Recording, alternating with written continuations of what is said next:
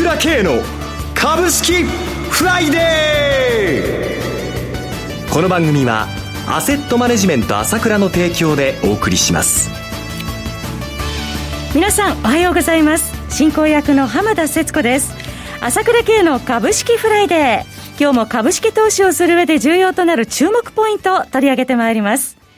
パーソナリティは、アセットマネジメント朝倉代表取締役で、経済アナリストの朝倉慶さんです。朝倉さん、おはようございます。おはようございます。よろしくお願いいたします。ますさて、今週のマーケット、どのようにご覧になってらっしゃいますでしょうか？そうですね。はい、まあ、昨日マザーズがあれだけ荒れて、えー、日経平均の方はね、まあ本当に動かないって言いますかね。はい、えー、2兆円割がずっと続いてる。それからアメリカの方もね、基本的にはやっぱりこう、じわじわ下がってるように見えますけども、もみ合いだと思いますよね。なるほど。まあ何しろ、世界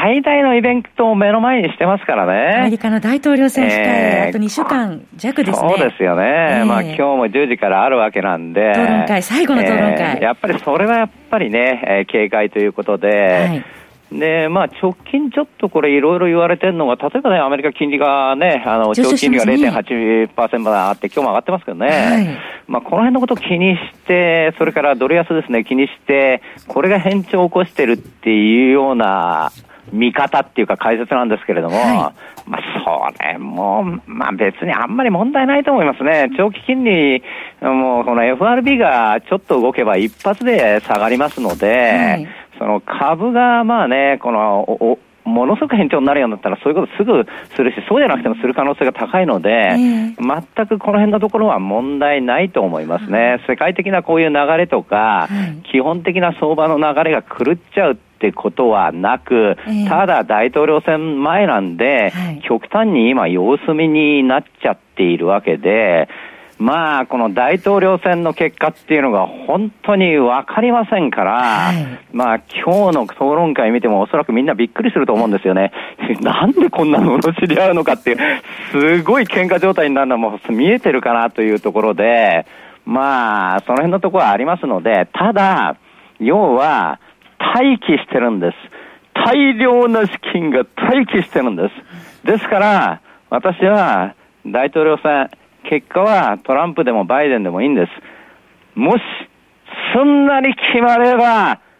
相場はきれいに上昇してくるでしょうね。ちょっと決まるまで仮に時間がかかるんですと。それが決まらないと、えー、まあちょっとその可能性もあるので、はい、その場合はやはり、えー、相場あ、やっぱり上がれないので、まあそこだけは注意して、やっぱりこのイベントは待つしかないですよね。えー、えー、次のエネルギーまでにイベントを待ちという状況です。というかもうエネルギーは溜まってんだ、買いたいエネルギーが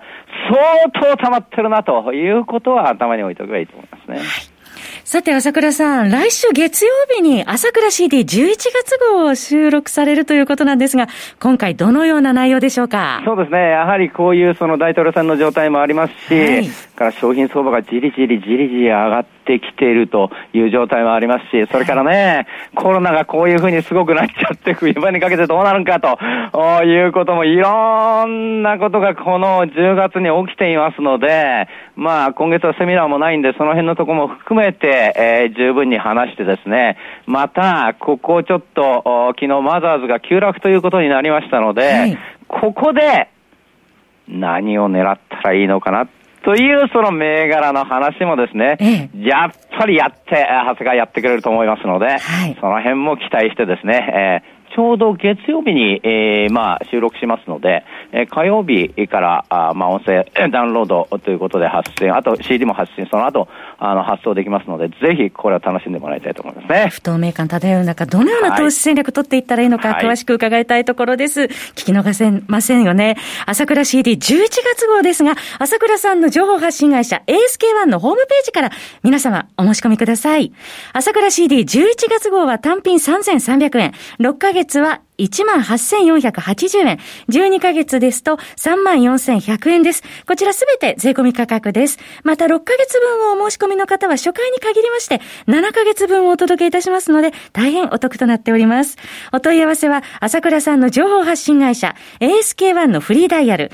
0120-222-464 0120-222-464までお電話ください。それでは CM を挟みまして朝倉さんに詳しくお話を伺ってまいります。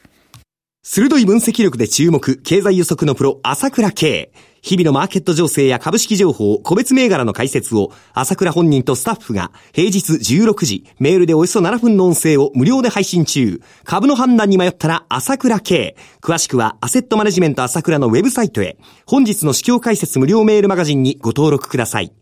アセットマネジメント朝倉は、証券取引、金銭有価証券の予託、貸付行為は行っておりません。また情報提供する金融商品の取引では、相場変動などにより損失を生じる恐れがあります。取引説明書、契約締結前交付書面などを十分にお読みいただき、ご理解の上お取引ください。金融商品仲介業者登録、関東財務局長金中第605号。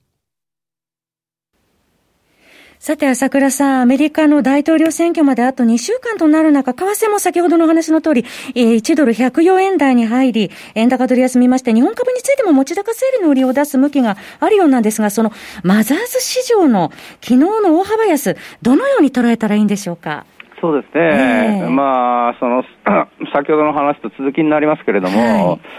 まあ、大統領選を前にして、やはり動けなくなっちゃったということが一つありまして、はい、それで、まあ、あのー東証一部の売買代金も2兆円ずっと割れっていうことになっちゃってるんですけれども、えー、それでまあ東証一部でどういうことが起きてきたかっていうと、まあ今週頭ぐらいから顕著になってきましたけどね、あの、例えば JR が下がっちゃったり、それから航空株、全日空が下がっちゃったり、小売株が下がっちゃったり、ね、いろいろそっちの、ダメな株が余計新安値になり、一方で日本電産とかキーエンスとか新越科学とか太陽誘燃とかいいとこ上がっちゃうというところに、村田はそうですね。それはやっぱり今までとちょっとそれパターンが変わっちゃって様子見で金が入ってこないので、セクター内でやっぱりこう金が動いているような形になっちゃいましたよね。要するに、あっちを売ってこっちを買うっていうような資金移動、まあ広い目で見るとですね、そういうまあ流れができてきたかなっていうのが東証一部だったわけなんですけれども、まあその、マザーズで言うと、まあ活況で、このマザーズは前も言ってますけども、もう売買代金が昨日も2800億あるんで、全く違う相場ですからね、これは。はい、ですから、それで基本的に分けになる必要はないと思うんですけれども、ただその東証一部のそういうふうに、この様子見の流れと、それをやはり同じような流れがマザーズ市場にもあり、はい、要は、資金流入というのが、今までのようにどんどんどんどん入ってくなくて、様子見の中でセクター的に売って買う、売って買うという流れがやっぱり始まってきてたんじゃないかと思うんですよね。はい、そうすると、そこでやはり特にこのお金が入ってこなかったんだけども、どんどんどんどんこう買われてきた背景の一つとして、まあ、信用が、信用改ざんがどんどんどんどん上がってきたという部分はやっぱりあったわけですよね。はい、で、信用がまあ、ちょうど、あ、まあ、3月の時点では1兆7000億だったのが2兆8000億まで来ました、2兆5000億まで来ましたから、8000億円ぐらい、ちょうどこういうふうに資金流入があったわけだけども、はいそこでやはりこの直近で、ま、あの、アンジェスとか一部の銘柄がちょっと崩れ始めちゃったということで、瞬間的などちらかというと、まあ、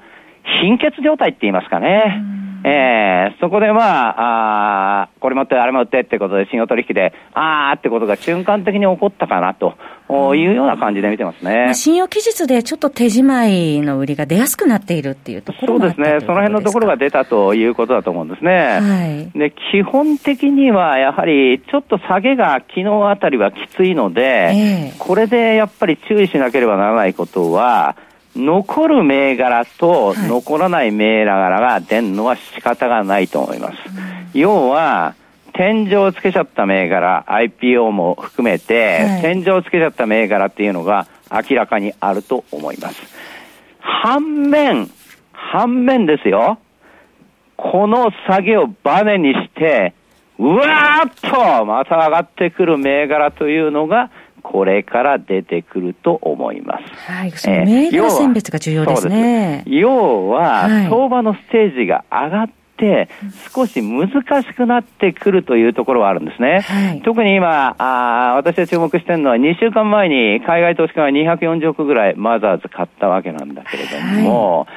はい、これでここで吸った金買ってるというふうに言ったんだけど、私はそうは見てないです。はい、ええこのお金は継続的に入ってくる世界一の流動、この面白い相場に海外の金がガーンと入ってきたというふうに見てるんですね。まだ第一弾だと。そうですね。そういう意味では、はい、海外投資家もヘッジファンドも含めて甘くはないですからね。私が今年3月13日に、その全国の皆さんに言ったのは、はい、下げてんじゃないよと。下げさせられてんだ、だから買いなんだと。いうことは、あの時全国にバーッと誰よりも強く3月13日、マザー。ズが527ポイントの時に強く言ったんですけれども、はい、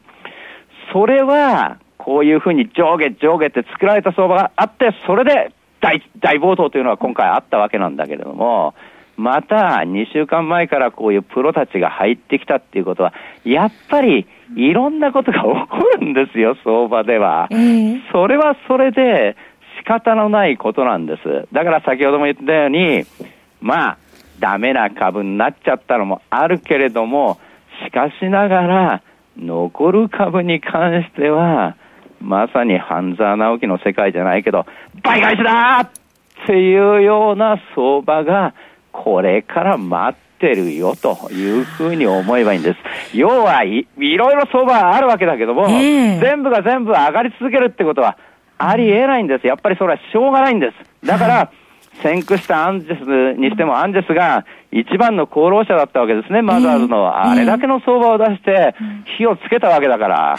しかしながら、やはりそれが今ここに来て、えね、また安値割れてしまってということで主役は交代して、その後ベースとかいろんな株がまたうわーっと上がりましたと。これも、まあ一応、まあ、あいろいろこう、また上がる銘柄、下がる銘柄というのがあると思うんですけれども、また主役が交代して、新たなまた面白い相場がこの後には待ってるんだと。いうことは思っていればいいと思いますね。はい、えー、だからそこの過渡期なんでやっぱりいろいろあるわけですよ。えー、で、まあ、簡単に儲かんないじゃないかっていうかもしれないですけども、まあ多少いろいろ難しいこともあった方が、むしろ面白いかもしれないわけで、ステージがちょっと上がった相場になるわけだけども、そこはそこでですね、ここを乗り切ってですね、やっていってもらいたいなというふうに思ってますね。私どももそういったことに対して、まあそのやり方とか狙い目とか、その個別の銘柄を言うんでなくて、こういう視点で見たらどうですかというようなお話はして、まあ投資家の皆さんのお助けはしていきたいと思うんですけどもね、とにかくステージが変わって、簡単におかしくなっちゃうような相場じゃないよということは思ってればいいと思いますよね。はい。えー、岩盤はしっかりしているというところですね。そういうことです、はい、そろそろ番組もお別れのお時間です。お話はアセットマネジメント朝倉代表取締役で経済アナリストの朝倉圭さんでした。私朝倉慶が代表を務めます。アセットマネジメント朝倉では SBI 証券楽天証券ウェルスナビの口座開設業務を行っています。私どものホームページから口座開設したいですと週2回無料で銘柄情報を提供するサービスがあります。ぜひご利用ください。それでは今日は週末金曜日頑張っていきましょう!